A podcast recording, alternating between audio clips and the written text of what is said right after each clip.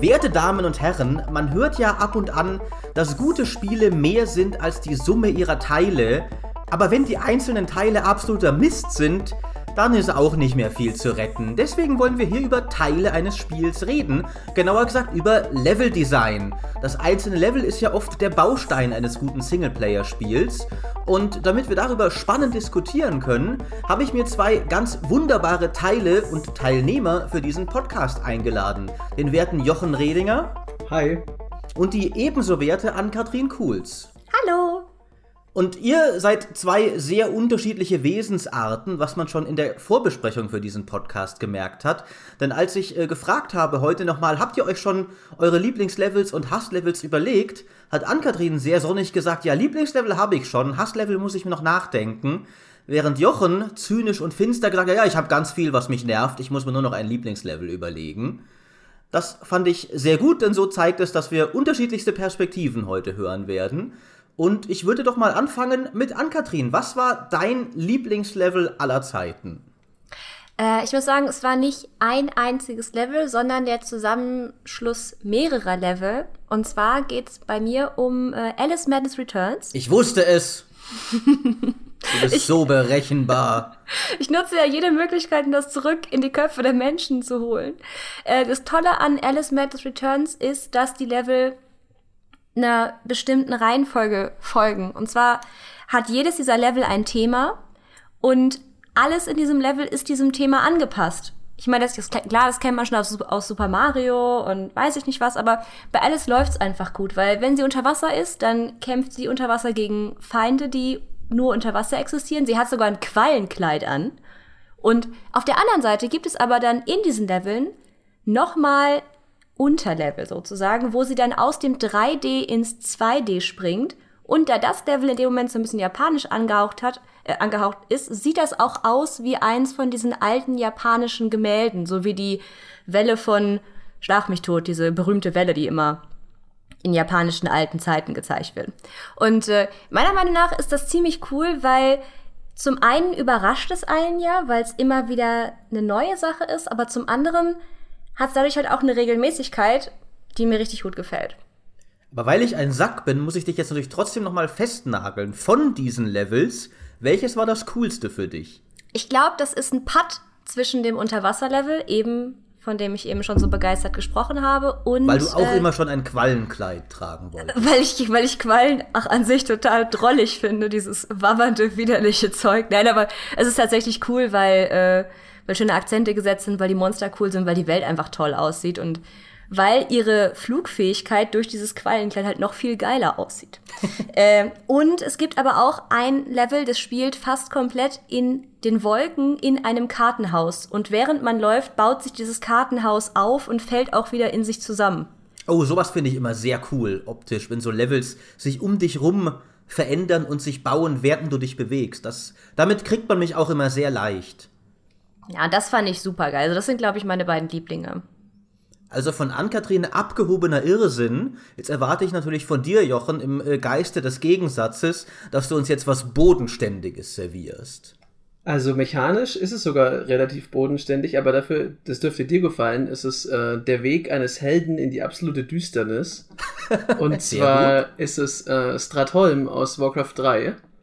Oh ja, oh ja. Somit die Strategie, also nicht nur Strategiespielmission, sondern mit die Mission aus einem Spiel, die ich nicht vergessen kann. Also eine der wenigen, die ich absolut zu jeder Zeit noch zitieren kann und werde, weil es ist einfach gutes Storytelling. Und gleichzeitig ist es emotional so aufgeladen, dass ich auch deswegen schon stundenlang drüber reden könnte, weil da, an, der, an der einzelnen Mission kann man sich schon auch mit Freunden stundenlang streiten, ob das, was man da macht, richtig ist oder falsch.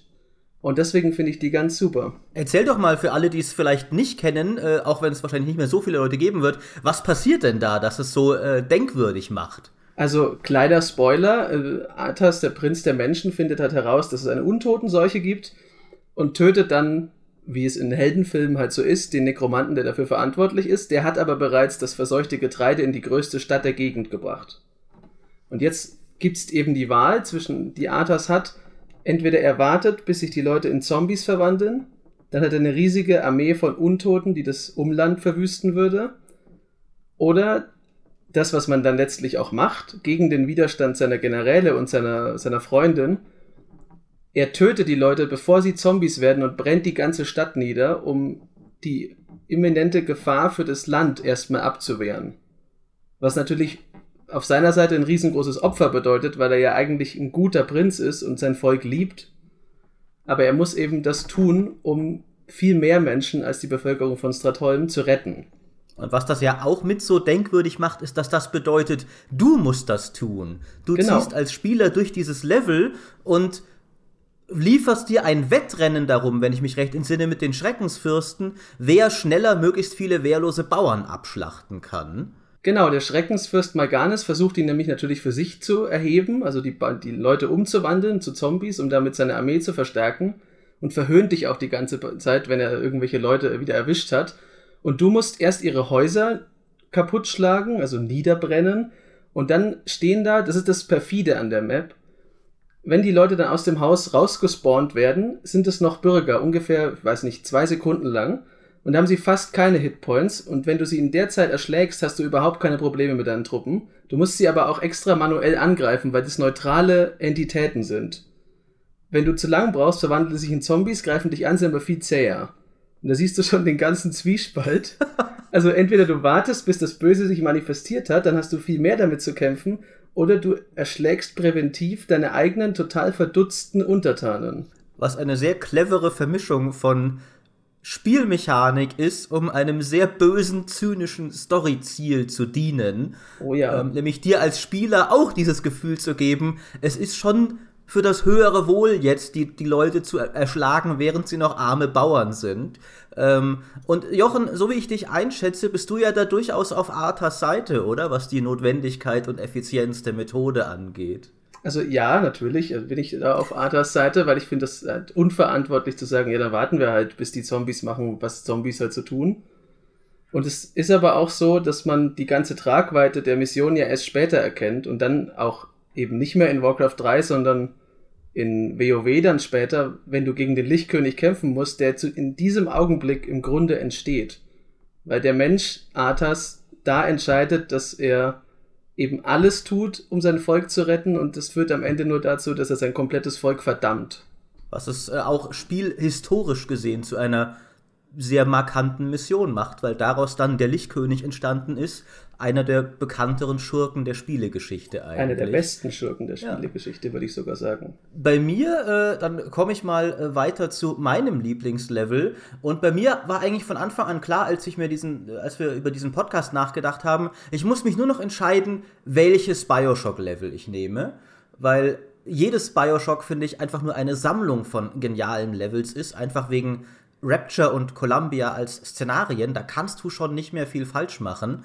Die offensichtliche Wahl, die ich oft höre, ist Fort Frolic aus dem ersten Teil, wo du dem irren Künstler Sander Cohen dabei helfen musst, sein makabres Kunstwerk zu vollenden.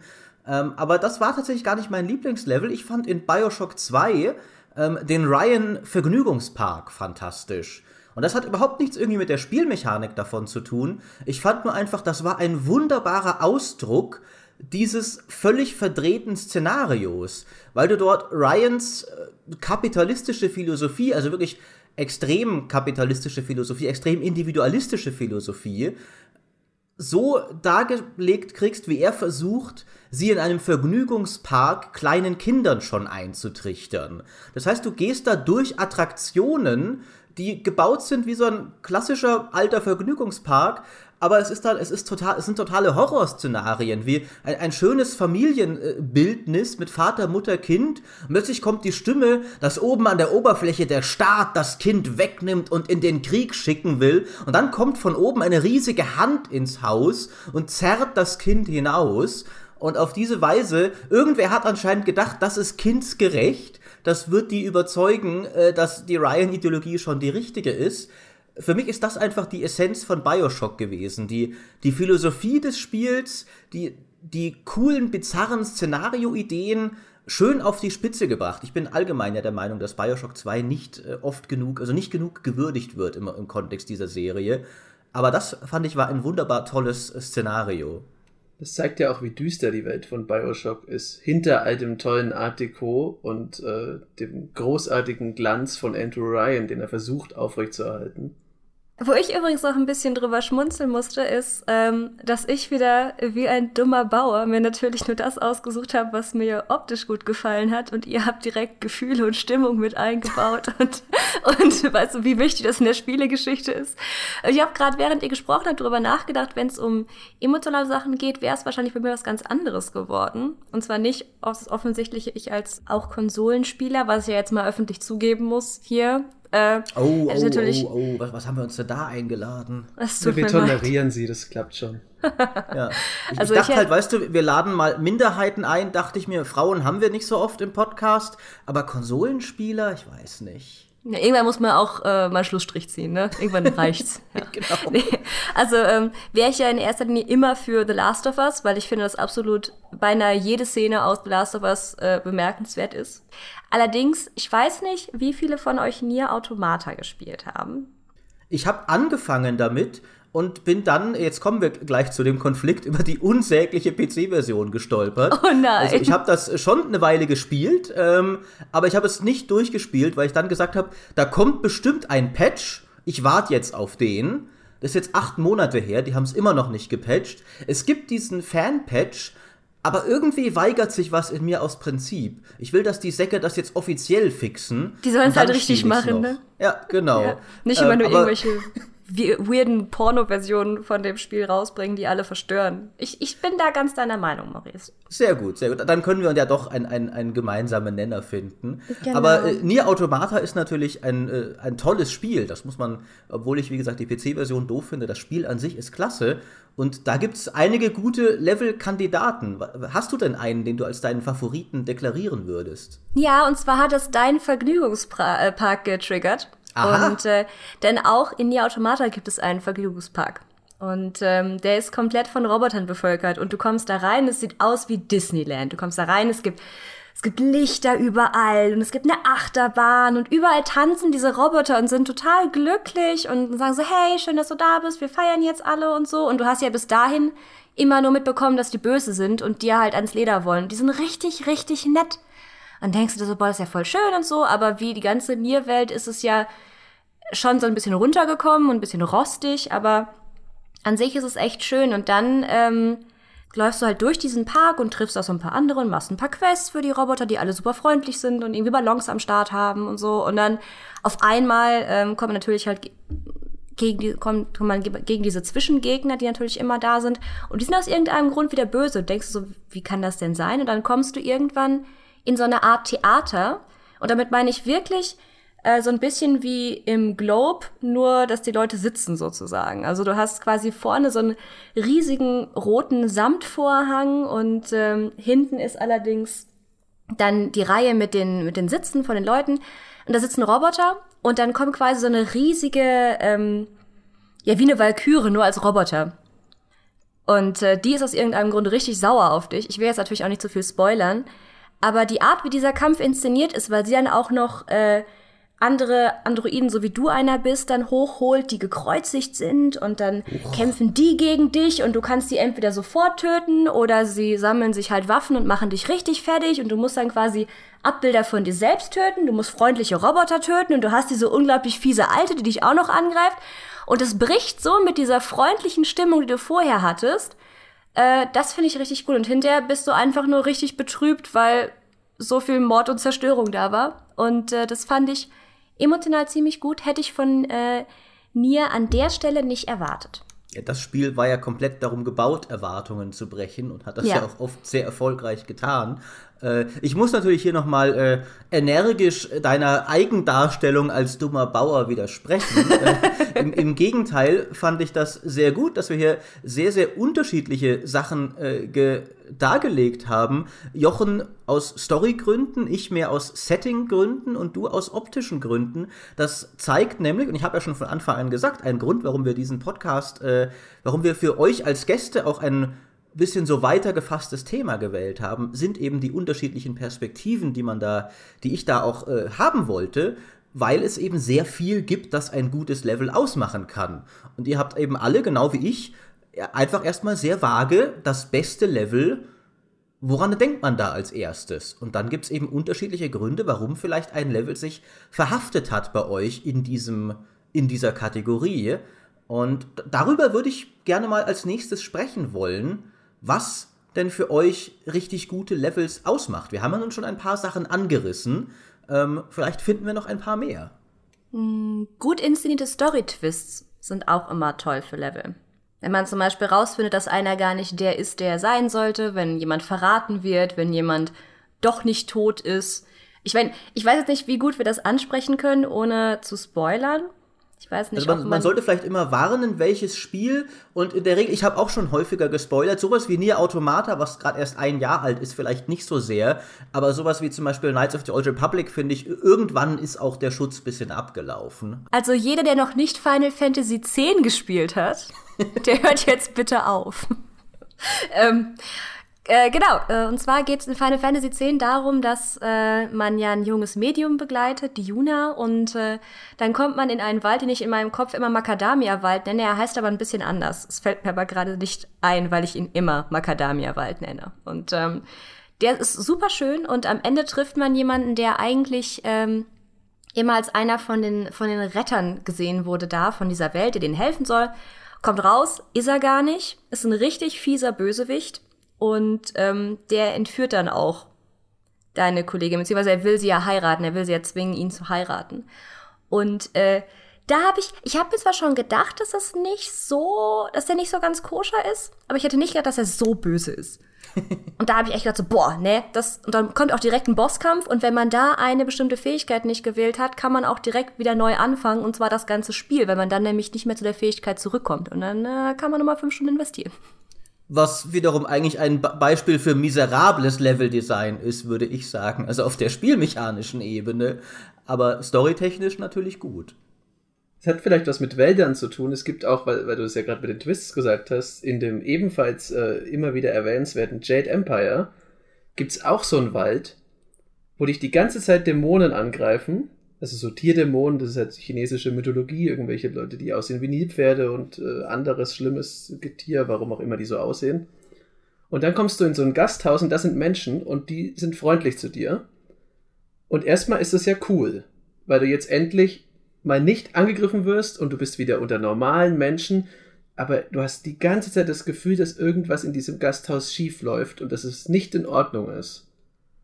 Und ich spoilere es jetzt vielleicht einfach nicht, aber es ist so, dass dieses Gasthaus eine eigene, eine eigene kleine Welt für sich ist, die dem Wald draußen mit den Dämonen in absolut nichts nachsteht. Vielleicht ist es sogar ein bisschen schlimmer. Und man kann sich dann auch in dem Level halt entscheiden, ob man jetzt wieder rausgeht und vielleicht eher zu den Dämonen oder ob man den Menschen hilft. Und je nachdem, wie du dich entscheidest, kannst du dir auch danach denken, oh Gott, was habe ich denn da angerichtet? Oder ja, ich wusste es doch gleich, aber das gibt es einfach manchmal, dass man so, dass der Twist kommt, das finde ich ja an und für sich auch cool, außer er ist so holzhammerig, aber wenn der sich anbahnt und man erstmal so ganz lang ein ungutes Gefühl hat und dann kommt der Twist, das sind richtig gut gemachte Story Levels, finde ich auch. Ich würde da einwerfen, das finde ich ein guter Story-Twist noch nicht unbedingt gutes Level-Design sein muss, weil ein Story-Twist kannst du auch einfach per Zwischensequenz in ein sonst nicht bemerkenswertes Level einwerfen. Zum Beispiel die große Storywendung von Knights of the Old Republic, die muss ich jetzt an dieser Stelle auch gar nicht spoilern, aber die fand auf einem Raumschiff statt. Ich erinnere mich unglaublich gut an diesen einen Moment, an den Rest des Levels eigentlich kaum das, das war kein schlechtes Level, aber es war jetzt auch nicht mega bemerkenswert. Ähm, interessanter finde ich halt, wenn wirklich der Story-Twist auch so ein bisschen Teil des Levels ist. Also, was Jochen jetzt zum Beispiel gesagt hast, du findest mehr über das Level selbst heraus, wie eben dieses Gasthaus, und dann wird klar, das ist immer schlimmer, als du gedacht hast. Oder auch äh, die Mission mit Arthas, wo du ja den Story-Twist quasi selbst begehst aktiv und der Story-Twist ist das Level, nämlich du als Prinz und Held schlachtest deine Bevölkerung ab.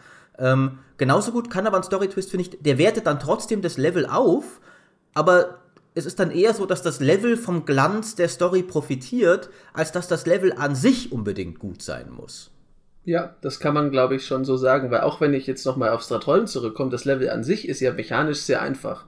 Auch was man abseits dieser Häuserzerstörung macht, da baut man halt so nebenher eine Basis auf und rekrutiert sich ein paar Leute.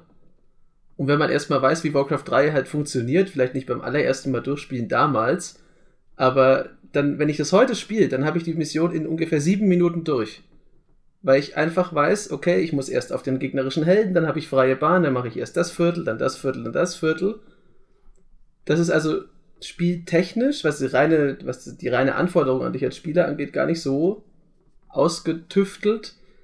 Aber der Twist ist halt tatsächlich, wie du gesagt hast, der ist, die Mechanik und die Story sind einfach so ineinander verzahnt, dass es doch sehr, sehr denkwürdig geworden ist am Ende. Ja, ich glaube, ein guter Twist, beziehungsweise eine gut erzählte Story, sorgt halt auch oft dafür, dass eigentlich ein sehr basales Level interessant wird. Also ich meine, das ist ja wie bei Filmen, wenn da ein krasser Story-Twist drin ist, dann äh, kann auch Daumenkino klasse sein. Aber wenn man hingegen, man könnte zum Beispiel völlig banal jemanden frühstücken lassen, wenn das so beeindruckend äh, inszeniert wurde mit der Kamera, mit Makroaufnahmen und ich weiß nicht, einer Live-Kameraperspektive mit der aus der aus der Sicht des Löffels in den Mund oder so. Also ich habe jetzt nicht so die äh, cineastischen äh, Ausprägungen und ich könnte jetzt Also an, an, an, an die Anime-Fans da draußen, ich sag nur Death Note. Ja! Epischste ja, Inszenierung der Tatsache, dass irgendein Dude in seinem Zimmer seinen Stift zückt, vielleicht noch einen Apfel isst und dann anfängt, Namen in einen Block zu schreiben. Aber inszeniert, als hätte er gerade, was er ja storytechnisch mehr oder weniger auch tut, als hätte er gerade den roten Knopf zum Atomraketenabschuss gedrückt. Ja, aber das ist halt auch, ne? Ich meine, wann würde normalerweise jemand eine Serie machen über jemanden, der in seinem Zimmer sitzt und in sein Notizbuch schreibt? Aber Richtig. mit dem Kontext und mit der Inszenierung, die Animes ja nun mal haben, äh, ist es halt was ganz Besonderes geworden. Und da müssen wir den Unterschied ziehen, ob man halt ein Level dann cool findet wegen der Story oder wegen dem Twist oder wegen der Mechanik, der Optik, des Settings. Ich glaube, es gibt nicht so viele, die alles gleichzeitig haben, sondern meistens, ich glaube, dann würde man auch, ich weiß, es ist ja wie wenn man auf einmal mit 15 verschiedenen Schokoriegeln beworfen wird, dann kann man sich auch schlecht für einen entscheiden. Aber wenn es eine Sache gibt, die wirklich gut herausstecht, so wirklich die Kirsche oben auf dem Kuchen, dann äh, bleibt es, glaube ich, einem eher in Erinnerung, als wenn alles bombastisch ist. Story-Twists sind ja nur eine Form der Überraschung. Ich finde allgemein, dass Level, die dich überraschen, weil sie in irgendeiner Form vielleicht auch mit dem bisherigen Spiel brechen, das sind oft die besten. Und die Sache ist, der, der, der Catch dabei ist, das kann ja nicht jedes Level. Weil es kann ja nicht jedes Level außergewöhnlich sein. Du musst ja erstmal etablieren, was das Gewöhnliche ist, also was dein normaler Spielablauf ist, bevor du das Außergewöhnliche machst. Ich finde da zum Beispiel wiederum, ähm, deswegen habe ich auch vorher der äh, Definition des dummen Bauern so energisch widersprochen, kann Optik sehr wohl enorm viel ausmachen. Zum Beispiel meine zwei Lieblingslevel aus The Witcher sind das äh, Gemäldelevel aus der ersten Erweiterung und das Märchenlevel aus der zweiten, weil das so unerwartet kommt, dass du plötzlich in eine gänzlich andere Welt reist, dass du ähm, dass du völlig überrascht davon bist. Und diese Level, die sind auch spielmechanisch nichts an The Witcher 3 ist eigentlich wirklich schlecht. Die sind nicht schlechter oder besser als viele der anderen Level, aber sie bleiben dir im Gedächtnis, weil sie so cool aussehen und weil das Szenario so eigen und einzigartig und natürlich auch einfach technisch großartig gemacht ist, ähm, dass es dir, sich dir trotzdem äh, verharrt. Das ist wie damals in Oblivion, da gab es doch auch diese, diese Gemälde-Quest, wo man in das Bild reist und dann ist halt das schon mal total schräg, weil man plötzlich in der Welt ist, in der alles mit Pastell gemalt ist. Und auch die Monster. Und dann kommt aber noch dieser klitzekleine, lustige Twist mechanisch, dass du den Monstern mehr Schaden zufügst, wenn du deine Waffe mit Terpentin buffst. Weil die natürlich aus Farbe gemacht sind. und du die dann mit einem Gegenstand aus der echten Welt super schnell wegputzen kannst weil sie nur ein Bild sind. Im Grunde nur ein Bild.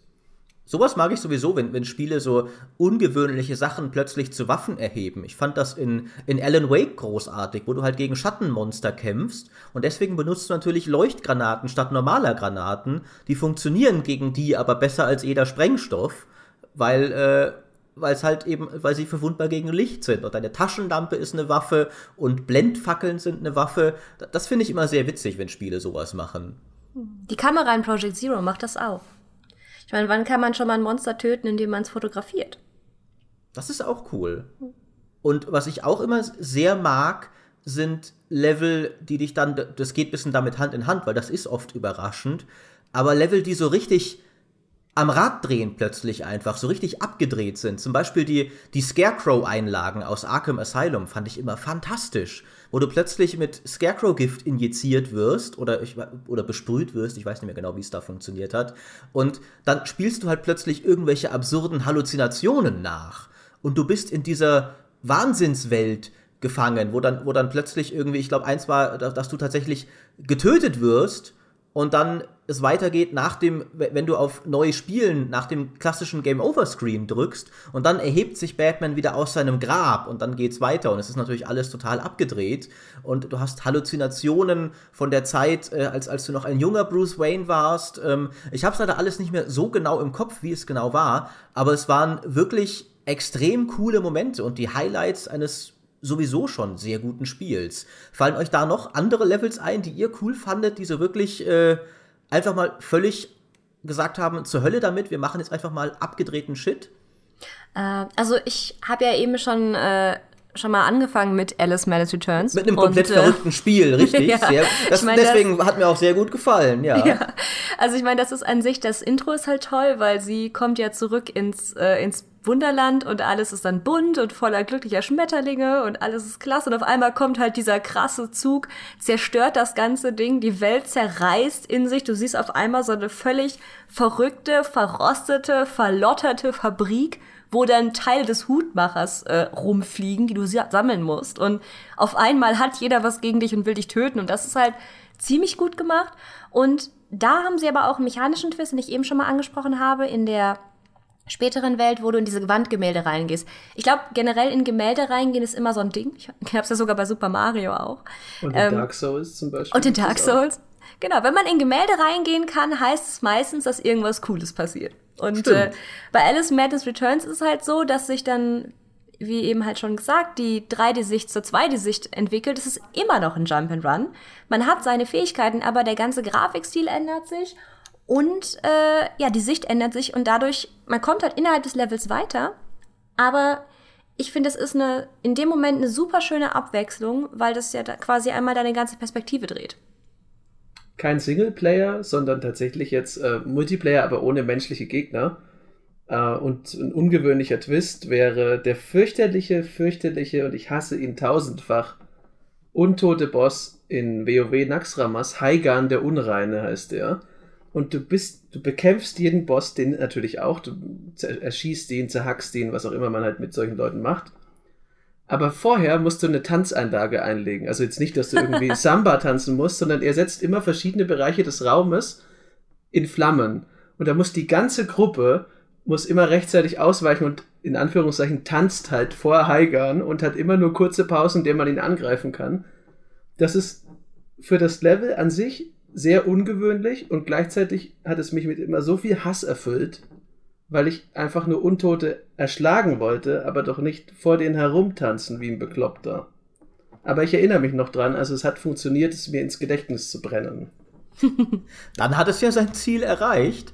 Aber das ist sowieso auch noch was anderes, was mir immer gut gefällt, wenn ein Spiel plötzlich auch spielmechanisch sich komplett dreht. Also vielleicht sogar das Genre wechselt oder sowas. Simples Beispiel dafür, was inzwischen fast schon, was gar nicht mehr überraschend ist, weil so viele Spiele gemacht haben, aber ich mag es trotzdem immer, wenn Echtzeitstrategiespiele eine Heldenmission einstreuen, in der du nur deine Helden spielst und äh, mit denen mit Spezialfähigkeiten und sowas ähm, dich durchschlagen musst. Äh, StarCraft macht das gerne mal, wer Blizzard ja allgemein ausgefallene Missionen mag, wo du zum Beispiel im, im Nova DLC plötzlich einen Sidescroller-Part hast, wo du auf deinem, auf deinem Motorrad, also auf deinem äh, Jet-Motorrad, äh, so plötzlich von der, von der Seite die Figur steuerst und, äh, und Hindernissen ausweichen musst und, und Feinde abschießen musst, die plötzlich äh, dich angreifen. Das ist auch was, was mir immer sehr gut gefällt, wenn, wenn Spiele auf diese Art und Weise Abwechslung einstreuen. Allein schon, weil das ja oft dann bedeutet, die Entwickler haben sich auch die Zeit genommen, quasi noch ein anderes Spiel mit rein zu programmieren. Also ein Minispiel oft natürlich nur für eine kurze Zeit, aber trotzdem war dieser Aufwand drin und ist dann immer ein, ein sehr guter Weg, finde ich, das Spiel aufzulockern und kann auch wieder super als Überraschung funktionieren. Ja, Maurice, dann musst du ja Persona 5 spielen. Und zwar das nicht, war das nächste Spiel, von dem ich mir sicher war, dass du es noch irgendwie bewerben würdest, diesen Podcast. Das sind ja quasi zwei Spiele in einem. Also du hast ja äh, auf der einen Seite den äh, rundenbasierten Dungeon Crawler, in dem du dich ja in diese Museen beziehungsweise in diese Paläste reinschleichst, wo du nicht nur stealthy um die Leute drumherum schleichen musst, sondern sie halt auch bekämpfen musst. Richtig klassisch mit Angriffen, mit Items, mit Angriffsreihenfolge, mit Buffs und so weiter und so fort. Und dann hast du ja bei Tag noch das Leben des ganz normalen Highschool-Schülers, der ja irgendwie auch noch für seine Prüfungen lernen und mit den Leuten befreundet bleiben muss, damit er seine Werte hinterher im Kampf wieder aufbauen kann.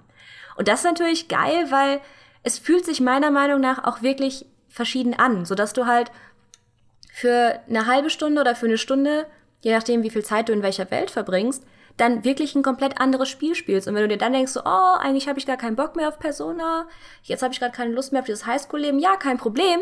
Dann gehe ich halt kurz in den Dungeon und metzel ein paar Monster nieder. Und äh, meiner Meinung nach sorgt das für sehr viel Abwechslung und auch dafür, dass diese Kampagne, die ja 90 Stunden dauert, äh, durchaus nicht sich so lang anfühlt, wie sie in Wirklichkeit ist. Wie viel besser das Leben wäre, wenn es so funktionieren würde. Ich hock halt so da, ach, ich habe jetzt eigentlich keine Lust mehr aufs Büroleben. Aber ich kann ja in den Dungeon gehen und Monster verprügeln. Ich sag's dir, ich war in meinem ganzen Leben nicht so organisiert, sozial und strebsam, wie ich als Highschool-Schüler in Persona 5 bin. Aber das kann, finde ich, auch, also das ist, ich finde das auch cool, wenn das, wenn das Spiel von einem Genre, das ich jetzt halt gerade, weil ich zum Beispiel The Witcher spiele oder was anderes, wenn ich ein Genre aktiv gestartet habe und dann wechselt es in ein Genre, das ich auch noch mag. Aber es kann bei mir auch ganz schnell ins Gegenteil umschlagen, wie jetzt eben bei Heigan, wenn ich mir denke, ich möchte hier, wie, wie in einem Rollenspiel, möchte ich Skelette vertrimmen und sie mit dem heiligen Licht wegbrennen. Ich will hier keine Jump-and-Run-Plattformer-Passagen. Lass mich jetzt in Ruhe. Und wenn du das dann ja, noch das mehrmals stimmt. hintereinander machen musst, dann neige ich immer dazu, dass ich dann den kompletten, die komplette Szene, das ganze Level retrospektiv verdamme, weil ich mir immer denke, was will das denn jetzt? Oder wenn irgendwie plötzlich ein Autorennen kommt. Das gibt es zum Beispiel bei, bei Payday. Das ist jetzt ungewöhnlich, aber du bist ja eigentlich immer, äh, du bist ja eigentlich ein Bankräuber. Da musst du so ein Autohaus überfallen und das ist auch alles ganz normal bis Minute X. Dann hast du das Auto geklaut und musst dann damit wegfahren. Unter Zeitdruck. Und diese Fahrphysik ist so grauenvoll schrecklich, dass du wahrscheinlich, wenn du alles bis dahin geschafft hast, immer noch scheiterst, weil, das, das, weil du das Auto irgendwo gegen eine Wand setzt, es dreht sich dreimal, dann ist die Zeit vorbei und du hast verloren. Und da bin ich sehr nah dran gebaut, dass ich dann einen fürchterlichen Wutausbruch bekomme. Ich hatte das bei Assassin's Creed Origins tatsächlich, weil ich fand ja Black Flag cool, bis auf die Seeschlachten. Und ich weiß, das oh. ist jetzt natürlich. Oh, da bist du ja die einzige Person ja. auf der Welt wahrscheinlich. Aber ich, du magst ich, ja auch äh, die Hauptfigur nicht. Darüber sprachen wir ja schon im Charakter-Podcast. Ja, den miesen, treulosen Säufer. Nee, aber ähm, tatsächlich mochte ich die Seeschlachten nicht und bin wahrscheinlich der einzige Mensch auf dem Planeten, der die nicht mag. Und äh, dann spiele ich Assassin's Creed Origins, bin natürlich mitten in der Wüste, weit und breit kein Meer, nach Alexandria. Und ich meine, da fährt man ja auch ein bisschen überall auf den Seen rum, es war ja auch cool. Und auf einmal wechselt das und äh, ich bin auf dem Meer. Und sah nur so von der Seite schon äh, unten in dem Menü, ja, Feuern, Sperrfeuer. Ich dachte so, ah, ein Schiff. Hm, Kanonen. Was kann das denn bloß heißen? Ich kann mir vorstellen, wie, dieser, wie diese Erkenntnis langsam über dich kam. Und anstatt vor diesen dummen Schiffen einfach wegzufahren, die uns nicht gesehen haben, kommt dieser blöde Söldnerhauptmann auf die, ja, den müssen wir aber zeigen, was wir sind. So, nein, den müssen wir nicht zeigen, was wir sind. Wir können auch einfach weiterfahren. Wir haben eine riesige Kiste voller Gold. Nein, wir gehen jetzt dahin. Und dann gab es tatsächlich wieder eine Seeschlacht und ich habe gedacht, ja toll. Herzlichen Glückwunsch. Ich meine, ich war in der Wüste. Ich habe gedacht so, okay, ich bin in der Wüste, da gibt es keine Schiffe, da ist vielleicht irgendwo noch ein Walskelett versteckt aus, dem, äh, aus, aus der Kreidezeit, aber da gibt es keine Schiffe. die sich Seeschlachten liefern. Falsch gedacht. Du hast dich halt sicher gefühlt. Du dachtest, du bist so weit weg von Seeschlachten, oh. wie du auf dem Erdball nur sein kannst. Und ich habe ich hab's im Weg ja so in diesem Moment alle so, ja, endlich wieder Seeschlachten, die haben mir so gefehlt. Ich nur so, nein. Aber schön, wie da die Wahrnehmung auseinandergeht, weil ich habe die, die Seeschlacht nur kurz, als Dimi das getestet hat, gesehen und dachte mir, weißt du, das Assassin's Creed Zeug, ja, das mache ich halt, das ist okay. Aber es hat Seeschlachten. Juhu! Deswegen machen sie ja jetzt ein eigenes Spiel daraus, Skull and Bones, ähm, wo sie es leider ja, oder was, Skull and Bones? Ich weiß nicht mehr genau, wie es heißt, aber dieses Ubisoft Seeschlachtenspiel. Ja, genau, eben. Skull and Bones. Und, äh, und da, da machen sie es natürlich auch wieder falsch für dich, Jochen, weil du halt den Piraten spielen musst und nicht den noblen Vollstrecker der englischen Krone spielen kannst. Ähm, es ist natürlich immer riskant mit diesem Genrewechsel, vor allem weil ja oft das Genre, in dem das Spiel startet, ist oft das, was der Entwickler halt aus dem FF kennt. Und dann äh, sowas wie Assassin's Creed zum Beispiel, die haben seit Jahren machen sie Assassin's Creed Abenteuerspiele. Dazu sagen, machen wir doch mal Seeschlachtmechaniken mit rein, ist erstmal ein Wagnis, weil das haben sie nicht schon in zehn Spielen davor gemacht. Hat in dem Fall ja bei den meisten außer Ankatrin äh, funktioniert. äh, ich habe es nicht gespielt, weil Assassin's Creed wurde mir ungefähr bei der Mitte des zweiten Teils langweilig.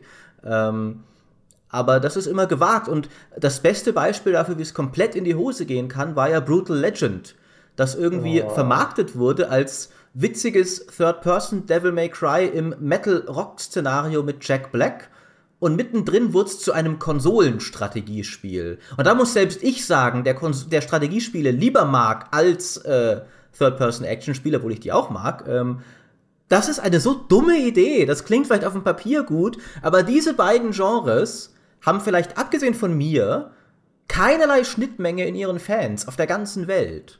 Ich habe es auch deswegen nicht gespielt, ehrlich gesagt. Ich wusste ja. das ja dann, dass es kommt und dachte mir, ja, Jack Black und cool und Metal, aber nee, ich spiele es nicht, wenn da diese Strategieteile mit drin sind. Vor allem Konsolenstrategie auch noch. Was ja immer besonders handlich ist, also äh, Strategie Richtig. auf der Konsole. Ich meine, ich mag ja sehr gerne Strategie und ich spiele halt hauptsächlich Konsole und ich spiele auch XCOM auf der Konsole, auch wenn mich da jetzt alle für als Kretin beschimpfen. Tatsächlich, ähm, man würde von mir erwarten, dass ich das täte, tue ich aber nicht, weil die neuen XCOMs überraschend gut auf der Konsole funktionieren. Es ist eher so, dass du manchmal am PC merkst, ach, das ist jetzt wahrscheinlich für die Konsolenversion so, wie es ist. Die funktionieren auch auf dem PC super, aber es gibt so ein, zwei Momente, aber dann denkst ah, das Interface, ich weiß schon, da ist der Controller noch mitgedacht worden. Und dann lache ich immer leise. Wenn ich sowas finde, dann lache ich immer leise. Ich weiß, ich, ich weiß. Weil du nur nett klingst, aber in Wirklichkeit böse bist. Ja, das ist auch richtig. Das ja. ist der Story-Twist im Ann-Kathrin ja, Level. In, in diesem Podcast, in diesem Level, richtig. 40 Minuten lang dachtet ihr jetzt, das wäre die Nette in diesem, in diesem Dreiergespann und Jochen ist vielleicht der Böse, der kein Problem damit hat, Bauern abzuschlachten. Aber Ann-Kathrin hat sich schon bewusst vorher gar nicht zum Stratholm-Level groß geäußert weil sie auch gedacht hat, alles niederschlachten ist schon richtig. Ich hätte nicht gezögert, töte mich, bevor es die anderen tötet. Also töte die anderen, bevor es mich tötet. So ja, rum. Genau, da sieht man Ich bin von der Blutlust übermannt und kann nicht mehr richtig formulieren, aber ja, das. aber ich äh, unterbrach dich, glaube ich, gerade. Tatsächlich. Ach ja, genau. Und ich finde, man sieht halt äh, bei Strategiespielen, dass die Menüführung oft eigentlich für den PC ist und dementsprechend fusselst du da rum wie so ein Vollidiot mit deinen Controller deinen Sticks und deinen Tasten und so. Aber äh, genau, mir, ich habe auch Spaß an Strategiespielen, aber wenn die auf einmal was völlig anderes sind, dann, äh, ich meine, man geht ja auch nicht in eine, weiß nicht, in eine Komödie und dann ist sie auf ein, geht's halt, kriegt auf einmal der Hauptdarsteller Krebs und äh, leidet und, und verreckt schmerzlich. Ich meine, das möchte man ja auch nicht unbedingt. Das ist vielleicht Oscar-würdig, aber man hat, ich glaube, man hat keinen Spaß, sich das anzuschauen ja, das ist dann so ein von den Kritikern hochgelobt und keiner guckt sich das an. Weil niemand äh, so ein bisschen lachen möchte, dann bleibt mir das Lachen im Halse stecken, weil der Typ gerade wieder zur Chemo muss. Also fände ich nicht so gut. Ich, ich glaube, es war Terry Pratchett, der mal gesagt hat, ein Klassiker ist etwas, das jeder gelesen haben will, aber niemand lesen will. Und das willst du natürlich auch nicht äh, erschaffen als Spieleentwickler. Aber das ist doch eine gute Überleitung, weil wir jetzt allmählich, man merkt schon, unsere Nörgeltendenzen setzen sich durch. Wir kommen von den guten Sachen zu den schlechten Sachen. Und wir haben den Leuten ja auch noch die schlechtesten Levels versprochen, unserer Meinung nach. Da würde ich jetzt natürlich äh, Nörgel Jochen den Vorrang geben, auch wenn Ann-Kathrin sich jetzt schon natürlich auch als genauso bösartig entpuppt hat. Aber dann habt ihr gleich noch was, worauf ihr euch freuen könnt. Jochen, was war dein schlimmstes Level aller Zeiten? Okay, ich habe ein ganz konkretes und ein Meta-Beispiel. Äh, dann erstmal mit dem konkreten. Die Bibliothek aus Halo 1. Das Level heißt Guilty Spark.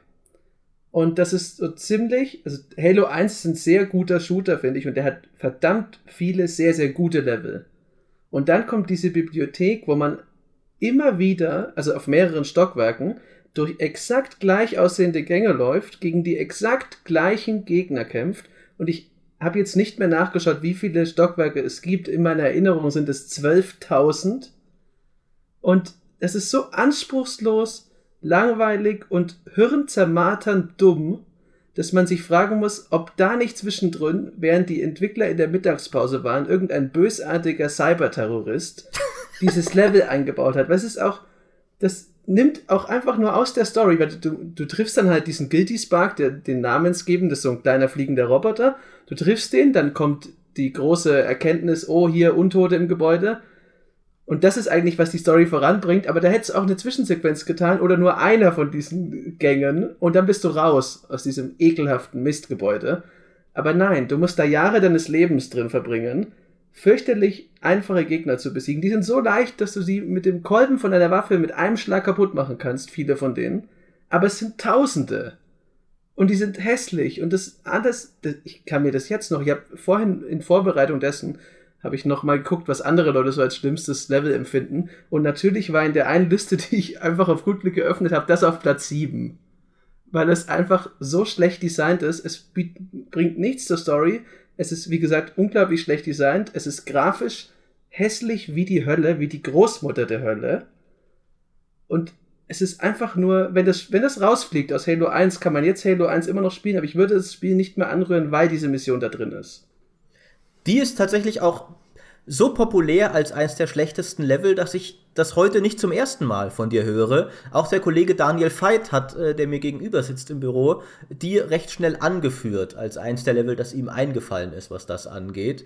Ich bin tatsächlich jetzt erstmal überrascht, Jochen, dass du nicht nur hier äh, einen, einen Konsolenshooter als Beispiel nennst, sondern auch noch offenbar sehr tiefe Emotionen diesem Konsolenshooter gegenüber hegst. Ja, ich, äh, ich habe den ja Konsolenshooter hin oder her. Ich habe damals gewartet, bis Halo 1 endlich auf dem PC kam. Ach stimmt, das war ja noch eins von den ja. wenigen Halos, die es wirklich auf dem PC gab. Ich habe treu stimmt. doof, habe ich gewartet, habe dann feuchte Augen bekommen, als das Halo-Theme lief im Hauptmenü und habe mich durchgeballert.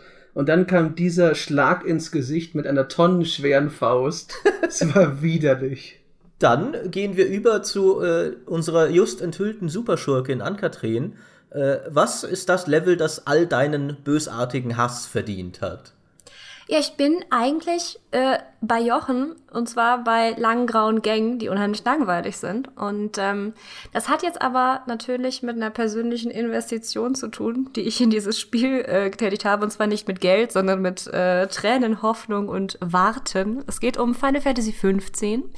Und äh, ich habe sehr lange darauf gewartet. Ich habe darauf gewartet, äh, da hieß es noch Final Fantasy 13 Versus. Ich habe darauf gewartet, als äh, mehrere Producer gefeuert wurden und wieder angestellt wurden, als japanische J-Pop-Stars auf einmal mitspielen sollten und dann doch nicht, als ähm, DLCs und Plattformen sich geändert haben. Und dann spiele ich das und äh, habe mich erstmal natürlich richtig gefreut, weil es hat wirklich viel Spaß gemacht. Die offene Welt fand ich toll. Dann äh, hauen sie dir ja das erste Mal ins Gesicht, indem sie aus dieser wundervollen offenen Welt nach ein paar Stunden einfach einen Schlauch machen, wo du dich nicht mehr wirklich frei entscheiden kannst. Und dann kommt kurz vor Ende ein Schleichlevel. Und es gibt vorher schon Schleichpassagen bei Final Fantasy XV und es macht keinen Spaß, denn es ist ein Action-Rollenspiel und das kann das Schleichen nicht gut. Das macht, es ist einfach nicht schön. Und, äh, Womit wir wieder bei den Genrewechseln wären, die wir auch gerade schon hatten. Ja, das genau. plötzliche Schleichlevel ist dafür eigentlich das beste Beispiel. Ja, und dann, äh, jetzt kommt halt nicht nur plötzliches Schleichlevel, sondern plötzliches Schleichlevel in der langweiligsten Umgebung der Welt, äh, nämlich irgendwelchen grauen Gängen. Und du schleichst herum und ab und zu sind da ein paar Wachen und äh, die ganze Zeit ist super dramatische, treibende Musik, weil es ist ja auch kurz vorm Ende, aber du denkst halt, wann hört das denn endlich auf? Also ich finde, jedes Level, in dem dir während des Spielens bewusst wird, dass du spielst, das sich quasi so rausreißt, hat schon so ein bisschen Hass verdient. Und dieses da hat bei mir jetzt wahrscheinlich den gesamten Hass von mir abbekommen, weil ich so enttäuscht war. Ich hatte mich so auf Final Fantasy 15 gefreut. Ich habe so lange gewartet und dann kommen die mit sowas. Ich meine, ich konnte zwar meinen Schokobo einfärben, aber auch das hat dieses furchtbare Schleichlevel nicht ausgehebelt. Das Schlimme daran ist ja eigentlich, dass wenn das Spiel sonst gut ist, was jetzt in dem Fall halt dadurch abgemildert wurde, dass es dann auf einmal super linear wird, aber wenn das Spiel vorher sehr gut ist und du dich zu Recht drauf gefreut hast, und dann kommt so ein Machwerk mittendrin, das zerstört dir alles. Das komplette Spiel, das du bisher gespielt hast, den Rest des Spiels, der noch kommt und natürlich diese gefühlt acht Jahre, die du an diesem Mist dran sitzen musst. Bei Final Fantasy waren es ja sogar zehn. die ich gewartet habe. Tatsächlich. Ja, Final ähm, Fantasy Action. Hier ein Schlauchlevel mit einem grauen Gang für ein Spiel, das komplett zerstört wird durch sowas, habe ich auch ein tolles Beispiel. Und äh, da hat äh, Ann-Kathrin jetzt den Gefallen von vorhin zurückgegeben. Äh, so wie ich dich durch den Vergnügungspark auf was anderes gebracht habe, hast du mich jetzt gerade präemptiv dazu gebracht, meine Levelwahl zu ändern. Ich hatte nämlich ursprünglich mir den äh, Das Nichts aus Dragon Age Origins überlegt. Mhm. Eins der wenigen Level, das ich kenne, das so schlecht ist, dass es eine eigene Mod gibt, um sie aus dem Spiel zu entfernen. Das ist auch immer eine der ersten, die dir empfohlen wird, wenn du nach Dragon Age Origins Mods suchst. Skip the Fate. Äh, absolutes Pflichtprogramm. Dieses Level war so schlecht, dass ich damals tatsächlich aufgehört habe mit meinem Durchspielen. Ich hatte keinen Bock mehr auf den Scheiß und habe dann äh, irgendwann später nochmal neu gespielt mit dieser Mod dann, weil ich einfach keine Lust hatte.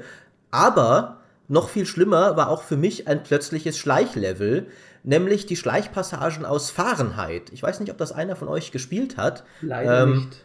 Und das, ich glaube, ich habe sie sogar im Podcast schon mal erwähnt, aber das Ding ist eigentlich, so wie Heavy Rain, ist das äh, so ein storybasiertes Quicktime-Event-Spiel mehr oder weniger. Das ist spielmechanisch nichts Besonderes, hat auch seine Schwächen, was die Story angeht, aber damals, ich habe es auch gespielt, als ich ein bisschen jünger war, ich war absolut begeistert von dem Ding.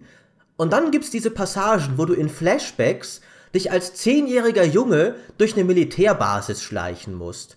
Und die sind reinste Tortur. Nicht nur, weil das Schleichen an sich so unglaublich clunky ist, weil das Spiel ist eins, die können überhaupt kein Gameplay richtig. Das ist nicht nur, dass du ein cooles Actionspiel hast, wo dann plötzlich eine Schleichpassage kommt und du merkst, die Entwickler können nur Action. Das ist halt ein, ein Dialog- und Storyspiel. Das schwächelt, sobald es an konkretes Gameplay geht.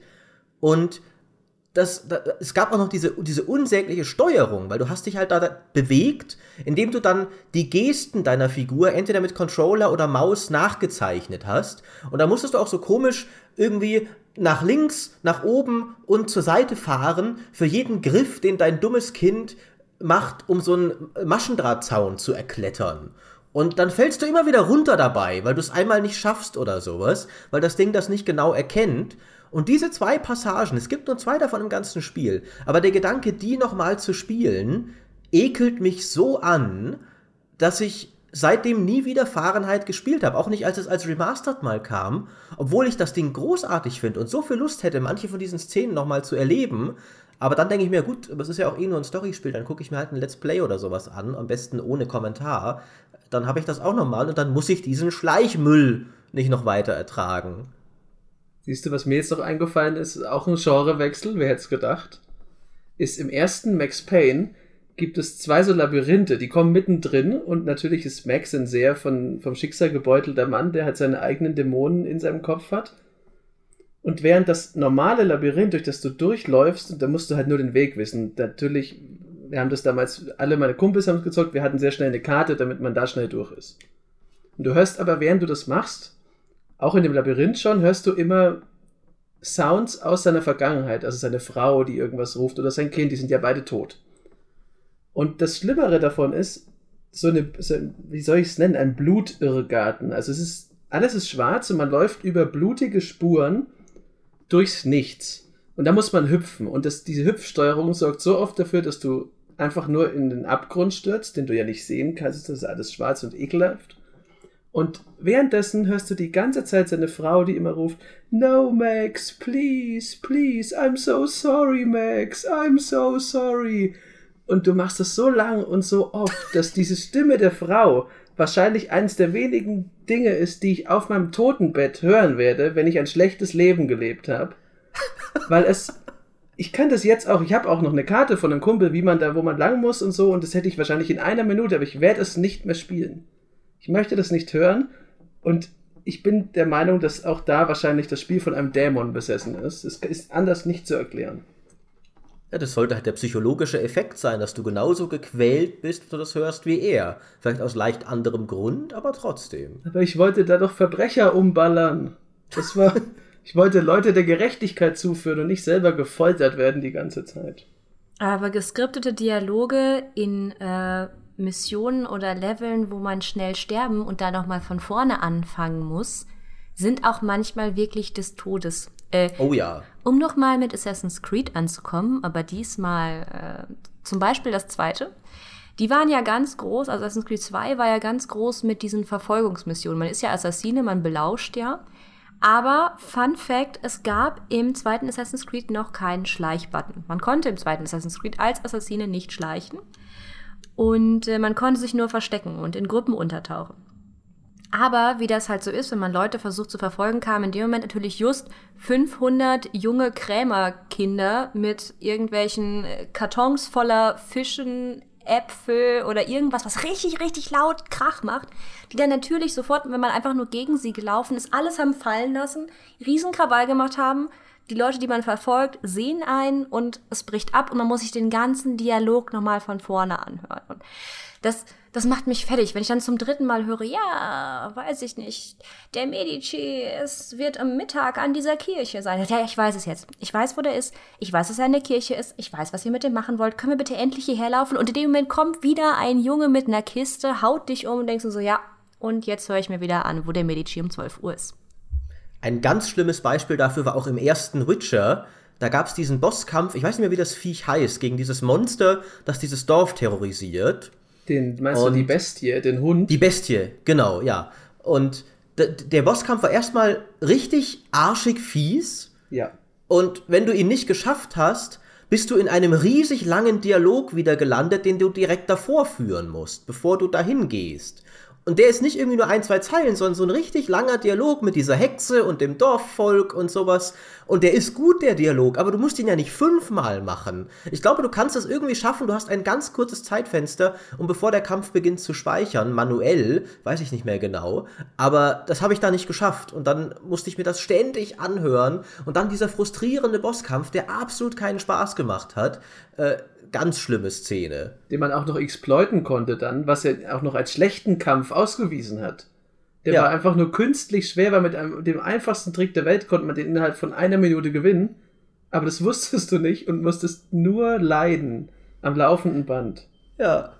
Eine Sache, die ich jetzt interessant finde, die sich herauskristallisiert hat, so bei unseren Gesprächen, wir haben ja hier sehr viel so die, die ungewöhnlichen und überraschenden Levels gelobt. Aber Jochen hat auch mehrfach gesagt, und finde ich, das ist ein guter Punkt, dass Spiele auch manchmal darauf bedacht sein müssen, die Erwartungen zu erfüllen, die sie in dir wecken. Also, dass du, wenn du halt ein Max Payne kaufst, ein Spiel über einen Film Noir Cop mit Bullet Time Action, dann erwartest du Film Noir Bullet Time Action und ist, ist nicht unbedingt eine angenehme Überraschung, wenn du dann durch ein Blutlabyrinth frustrierende Plattformeinlagen machen musst. Ähm, und ich finde, oft sind tatsächlich, auch manchmal sind es die simplen Levels, die mit die besten sein können. Zum Beispiel in Herr der Ringe, Rückkehr des Königs, das Südtor. Ist das, das Level, das ich, glaube ich, am meisten gespielt oh, ja. habe da. Jochen äh, horcht äh, in, in äh, Erkennung auf. Ähm, das ist einfach nur, du bist vor einem Tor, metzelst Horden von Feinden nieder, gehst auf das Tor, metzelst Horden von Feinden nieder, machst das Tor auf, metzelst nochmal von Horden von Feinden nieder, gehst runter und metzelst dich zum Eingang. Und das ist das kleinste Level, wohl das am wenigsten spektakuläre im ganzen Spiel. Aber es hat auf dieser kleinen Levelfläche wohl die höchste Dichte an Gegnern.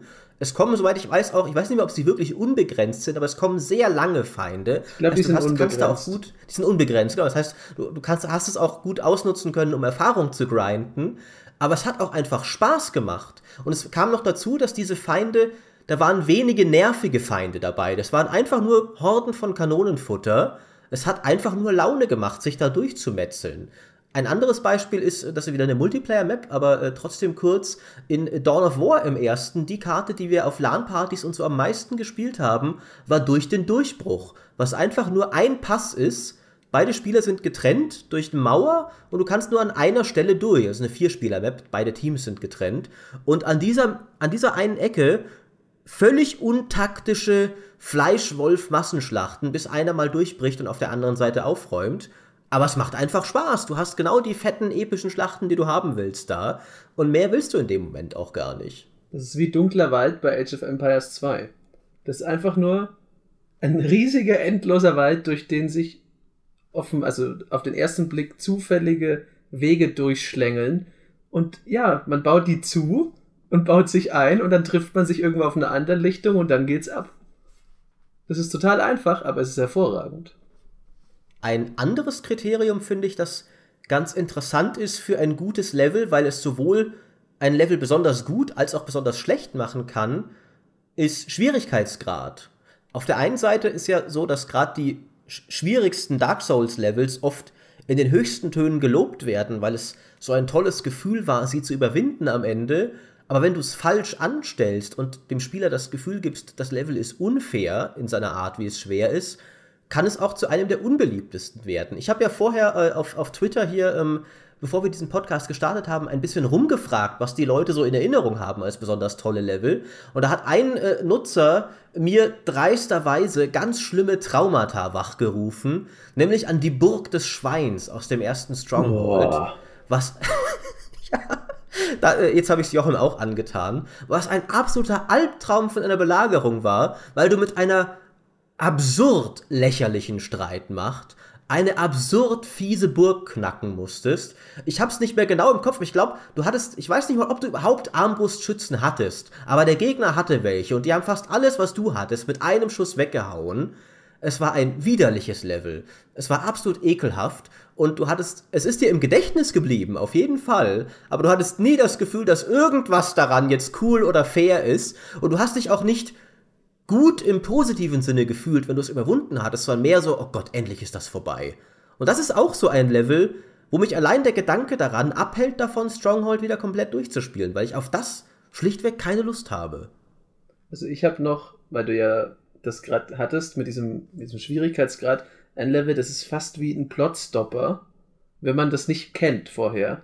Und zwar, wir hatten es ja schon, das erste XCOM, also das erste von der Neuauflage.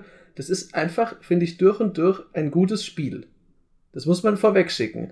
Aber wenn du es dann mit dem Add-on hast, kommt diese Basisverteidigungsmission irgendwann. Das heißt, die Aliens plus äh, ihre menschlichen Kollaborateure greifen deine Basis an. Und jetzt hast du da schon den Vorteil, dass du natürlich, weil es deine Basis ist, alle Agenten benutzen kannst. Also die maximal leicht verwundet sind unter die ganzen Rookies und du hast noch zusätzliches Sicherheitspersonal. Aber wenn du das nicht weißt und du, du bist vorher in der Mission und gehst halt aufs Ganze und dann sind drei von deinen besten Leuten vielleicht gerade schwer verletzt und du hast auch nicht die Waffen ausgetauscht und nix. Und dann kommt in dem nächsten, dann speicherst du ganz normal, ist, was soll schon passieren? und dann kommt diese Basisverteidigung und da kommen Kampfroboter, die kannst du mit normalen Waffen nicht besiegen. Das heißt, wenn du nicht weißt, wann die Basisverteidigung kommt, ungefähr, und dann schon, es ist ja auch immer, also du musst ja in XCOM, das läuft ja in Echtzeit ab mit diesen Tagen. Das heißt, du musst dich schon vorher einfach eine ganze Zeit lang darauf vorbereiten, dass dann irgendwann dieser Schlag in die Magengrube kommt, sonst ist deine Kampagne futsch. Und das hat, finde ich, nichts damit zu tun, dass es herausfordernd ist. Das ist einfach nur frech, gemein und durch und durch böse. Dann müsste es ja an Kathrin gut gefallen. Nein, ich finde unfair richtig doof. Ich finde das immer ganz schlimm, wenn Schwierigkeitsgrad einfach nur dadurch hochgezogen wird, dass einfach mehr Feinde kommen. Äh, das, das, das geht mir richtig auf den Sack, weil ich finde, dann, äh, dann, ja, man könnte sagen, es ist eine einfache Möglichkeit, aber ich finde, genau das ist auch der Knackpunkt, weil einfach nur den Feinden irgendwie mehr Wumms geben und einfach nur mehr davon rumlaufen lassen, finde ich, ist keine coole Art, ein Spiel schwieriger zu machen. Und ähm, ich muss aber auch sagen, ich mag ja Dark Souls nicht. Und äh, ich mag das auch nicht, dass das so hundsgemein ist und dich jeder töten will und alles traurig ist und irgendwie niemand Lust hat zu leben in diesem Spiel. Du musst dich in dem Fall nicht äh, hinterm Berg halten, denn ich teile deine Meinung voll Das und geht ganz. mir übrigens äh, genauso. Wir sind vielleicht.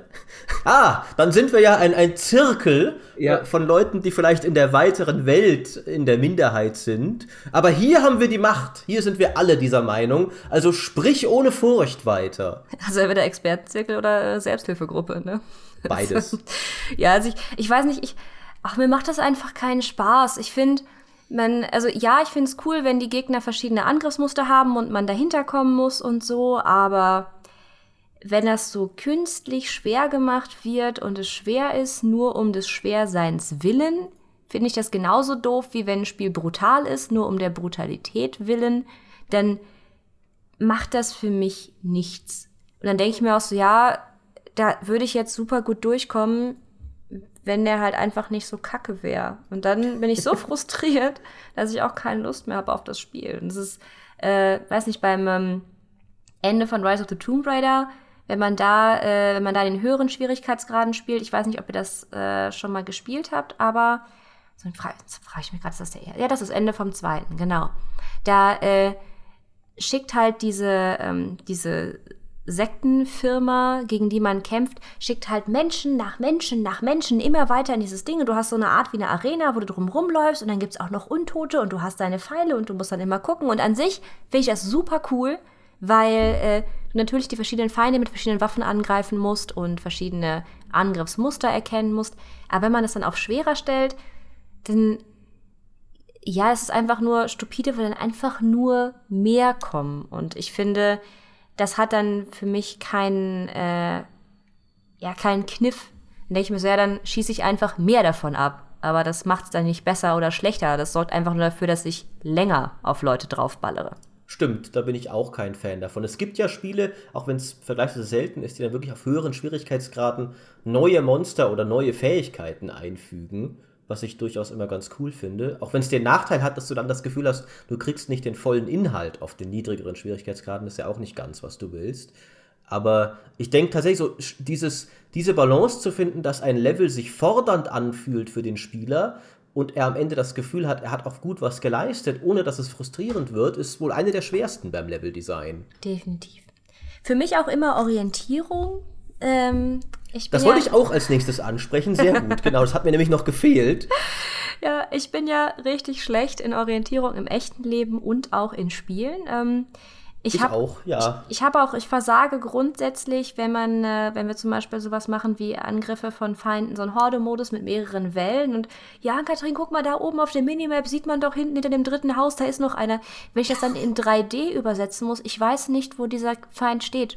Also ich Ja. hab, ich check das absolut. Ich denke dann, die stehen hinter mir, dabei ist der irgendwie vorne links oder so. Und äh, ja, wenn Spiele, ähm, wenn sie dann zum Beispiel sehr von den Texturen her sehr eintönig sind, es wenig markante Punkte gibt und dann auf einmal von überall was auf dich einspringt äh, und alles explodiert und irgendwie ist im Hintergrund noch Heavy Metal oder Trance oder was weiß ich was, dann fühle ich mich da auch nicht mehr so richtig wohl. Und vor allen Dingen ist es so frustrierend, wenn man genau merkt, dass man gerade deswegen jetzt abkackt, weil man immer wieder die falsche Richtung nimmt und deswegen auf noch mehr Feinde stößt. Da fühlt man sich halt so unglaublich erbärmlich, dass man sich denkt, dafür spiele ich doch Spiele nicht. Ähm, Das und das passt, passt jetzt sehr gut, dass du das sagst, äh, zu einer Map, die ich noch einwerfen sollte von der werten Kollegin Petra Schmitz, die mir die mitgegeben hat äh, für diesen Podcast. Die verschlungenen Tiefen in Guild Wars 2. Ich habe sie selber nicht gespielt, deswegen kann ich hier auch nur sagen, was mir Petra gesagt hat. Aber sie hat betont, dass sie diese Map eigentlich als Designleistung und als Kunstwerk, dass sie sehr großen Respekt davor hat, aber sie absolut hasst, weil sie sie schlichtweg nicht spielen kann und sich eben nicht zurechtfindet darin. Und ich denke, dass das ist wirklich ein ganz wichtiger Punkt, der wahrscheinlich, ich meine, ich, ich bin selber kein Leveldesigner, aber ich vermute mal, dass eine der ersten Sachen, die dir beigebracht werden wird, dass es elementar wichtig ist, den Spieler so durch dein Level zu führen, dass der immer weiß, also nicht unbedingt, dass du ihn jetzt mit einem Questmarker auf jedes Geheimnis stößt, aber dass der immer weiß, wo es weitergeht und das Level einen, einen gewissen Spielfluss entwickelt. Da, da gibt es auch in, interessante Beispiele, mir fallen leider keine konkreten mehr ein, wo Leveldesigner wirklich ganz konkret also akribisch testen und dann an bestimmten Punkten vielleicht irgendwo noch gezielt einen, einen Eyecatcher einbauen oder sowas, weil sie merken in dem Moment, der Spieler guckt immer nach rechts, obwohl wir brauchen, dass er nach links schaut. Äh, es ist leider, ich, ich habe tatsächlich ein perfektes Beispiel auf der Zunge, aber mir fällt es nicht mehr konkret ein, von irgendwelchen sehr witzigen Details, wo man, wo man denkt wirklich, okay, da haben sie echt getestet, das ist Leuten nicht aufgefallen, aber wo sie es dann doch machen mussten, um die Leute zu führen. Ich glaube, in, in, Portal ist das häufiger mal passiert. Da gibt es ja einen Entwicklerkommentar in Portal 2. Gibt es ein paar ganz nette Beispiele, wo sie wirklich mehr tun mussten, um die Leute so ein bisschen in Richtung der Lösung des Rätsels zu stoßen, weil, äh, weil das sonst nicht offensichtlich genug wäre. Und äh, Portal ist ja eigentlich auch eine Meisterklasse an Leveldesign, finde ich. Das äh, so sehr eine Klasse für sich in seinem Genre, dass es einem oft nicht so aufs Erste einfällt. Aber gerade auch im ersten Portal, jeder Raum, jedes Rätsel ist so gut designt und macht so viel Spaß zu lösen und macht so clevere Sachen mit diesem simplen Konzept. Ähm, das ist ein Spiel, das man gar nicht oft genug loben kann, finde ich. Ich finde, äh, Uncharted macht das auch sehr schön. Äh, ich weiß nicht, wer von euch jetzt Uncharted gespielt hat, wahrscheinlich den ersten habe ich sogar gespielt. genau, also äh, was mir sehr gut gefällt da ist, ich meine, gerade beim, äh, beim letzten Uncharted jetzt ähm, sind die sind die Kletterpassagen und so, man sieht nicht unbedingt, wo man hinklettern muss. Früher hat man das ja immer gesehen, weil dann einfach die Wand hellgrau war und der Rest war dunkelgrau.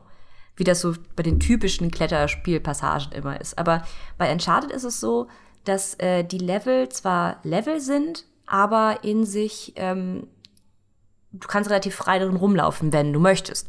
Und damit du halt nicht in die komplett falsche Richtung losdackelst und dann irgendwann denkst, wo bin ich denn hier und warum ist hier einfach nur Matsche und Feld, äh, sorgt es dafür natürlich mit ganz viel Explosion, aber auch, finde ich, richtig schön mit äh, Dialogen von den Charakteren selber. Also es gibt, ähm, mich nerven oft Dialoge zwischen den Partymitgliedern an, wenn sie schlecht sind oder gekünstelt, aber ich finde, bei Uncharted gefallen die mir richtig gut und dann überlegt man halt gerade so, hm, wo muss ich denn jetzt gerade lang? Und dann äh, explodiert zum Beispiel hinten eine Kirche. Und dann sagen die so, ja, ah, die sind anscheinend schon da. Und denkst du so, ach, da muss ich hin. Weil dann sind natürlich, wenn man irgendwo in, äh, in, in der Gegend ist, wo mehrere alte Gebäude sind, und dann äh, weiß man natürlich nicht sofort, welches von diesen alten Gebäuden jetzt das ist, wo man hin muss. Vor allen Dingen, wenn da ein Schatz unter der Erde versteckt ist und man sich denkt, verdammt. Hier ist Sehr gut. Auf dich ist Verlass. Das ist genau ein Beispiel für das, was ich gerade beschreiben wollte und kein Beispiel gefunden habe.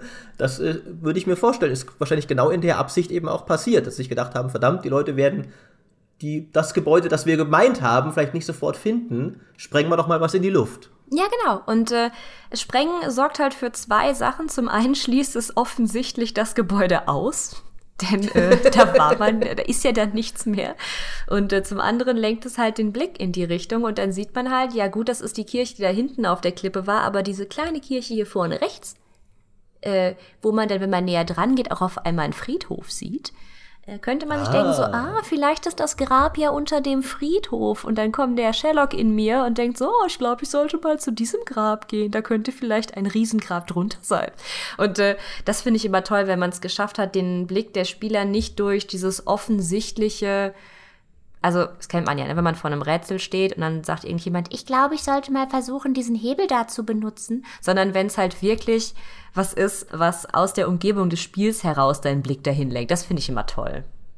Stimmt, das ist die hohe Kunst wahrscheinlich.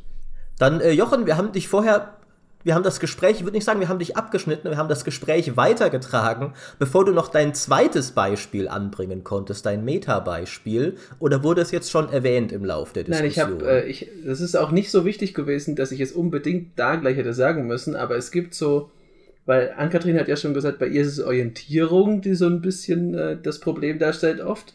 bei mir gibt es eine Sache, eine total natürliche und einfache Sache, die mir jetzt aufgrund eines einzigen Spiels sobald die auftaucht, alle anderen Spiele damit so ein bisschen besudelt. Und das ist, so dumm das klingen mag, der Dschungel. Und es liegt einzig und allein daran, dass es in Diablo, An Diablo 2, 2, diesen ja. fürchterlichen Ich dachte es. Dschungel von Kurast gibt. Und der Dschungel von Kurast, also wenn es eine Stelle gibt von Diablo 2, wo offensichtlich Dämonen am Werk waren, dann ist der Dschungel von Kurast. Der ist hässlich. Also das liegt jetzt nicht nur daran, dass Diablo 2 nicht so super schön ist, aber der ist hässlich, der ist riesengroß. Und dann kommt da noch diese fürchterlichen Pygmäenstämme von allen Seiten. Das ist, also, das ist ein absoluter Albtraum für mich. Und da, kommt ja noch für, also, wir hatten es ja schon am Anfang, dass für mich die Story da sehr, sehr wichtig ist in solchen Sachen.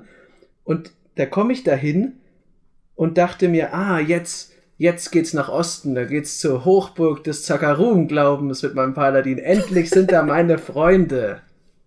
Ach, Jochen. Aber nichts war da. Ich habe mich durch die Pygmäen durchgekämpft. Das war schon schlimm genug.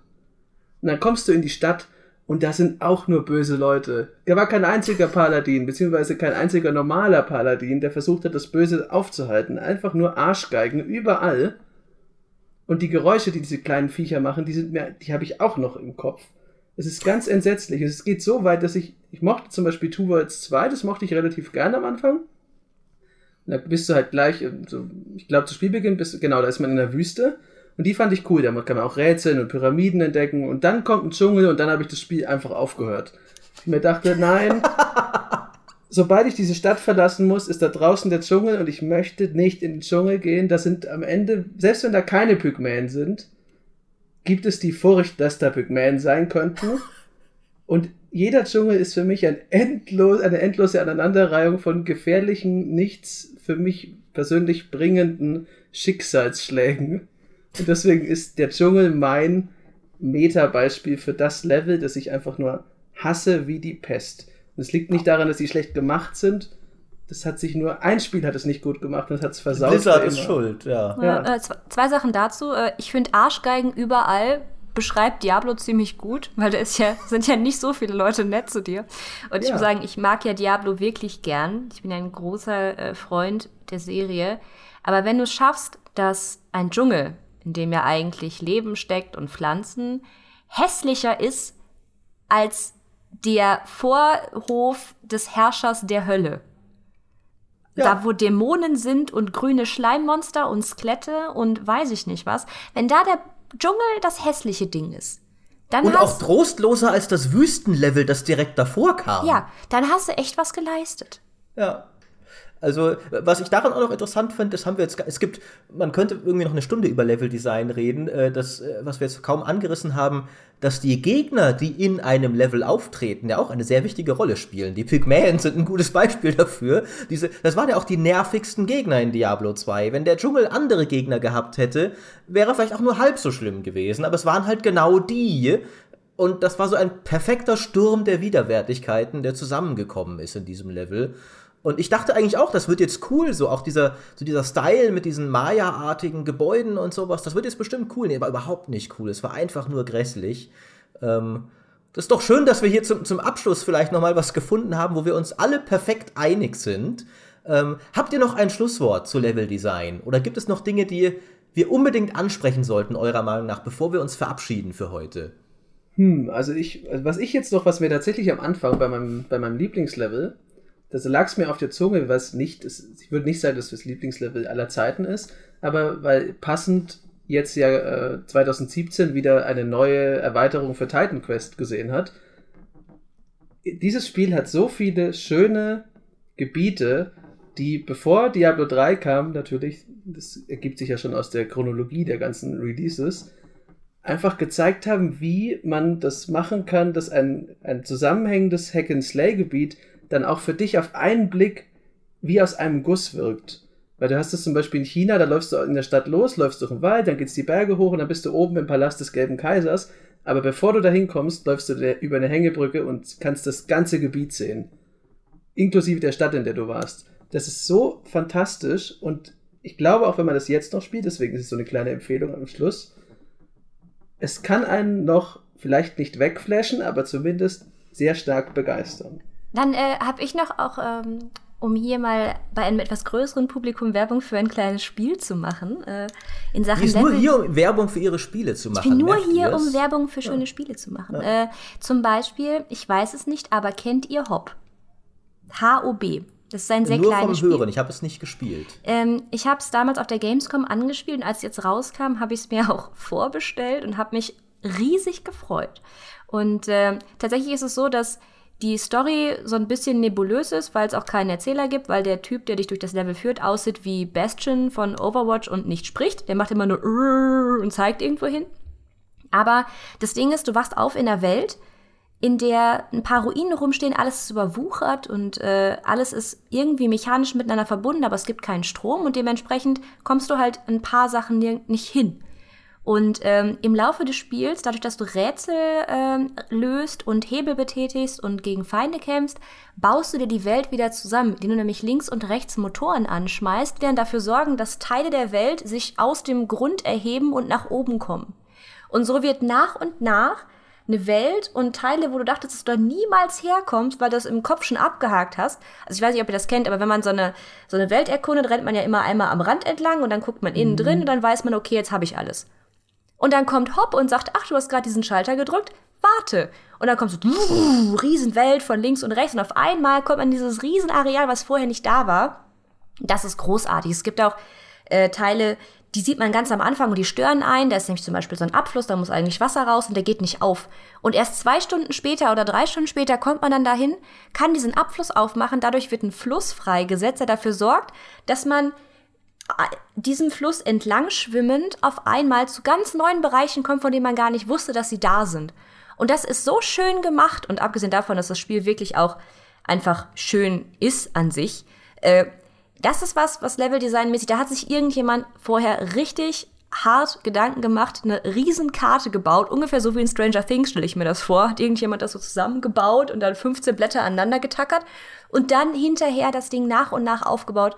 Und das fand ich großartig. Das war richtig schön.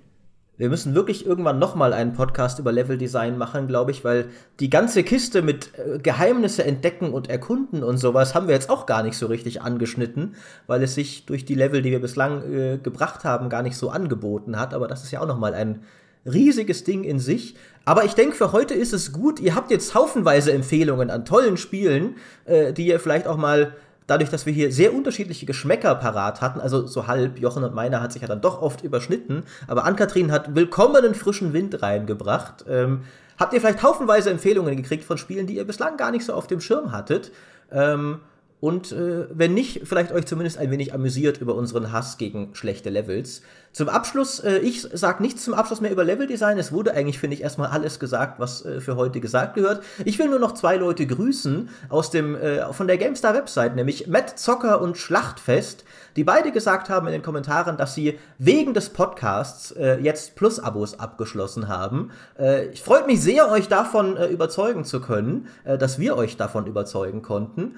Und äh, das, äh, ich hoffe doch, es hat sich gelohnt. Äh, das ist nun eine weitere Plusfolge gewesen. Ich hoffe, sie hat euch gefallen. Ich hoffe, wir werden noch viel weitere brave Zuhörer gewinnen. Ähm, mit weiteren tollen Gästen wie Ann-Kathrin und Jochen. Es hat mich sehr gefreut, dass ihr dabei wart. Vielen Dank. Ja, gerne. Hat mich auch gefreut und bis bald mal wieder dann.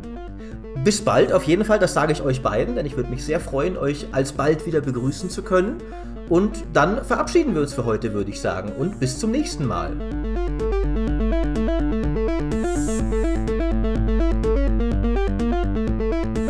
Ihr könnt auch nochmal Tschüss sagen, wenn ihr wollt, müsst ihr aber nicht. Ach so, oh ja. Dann nicht.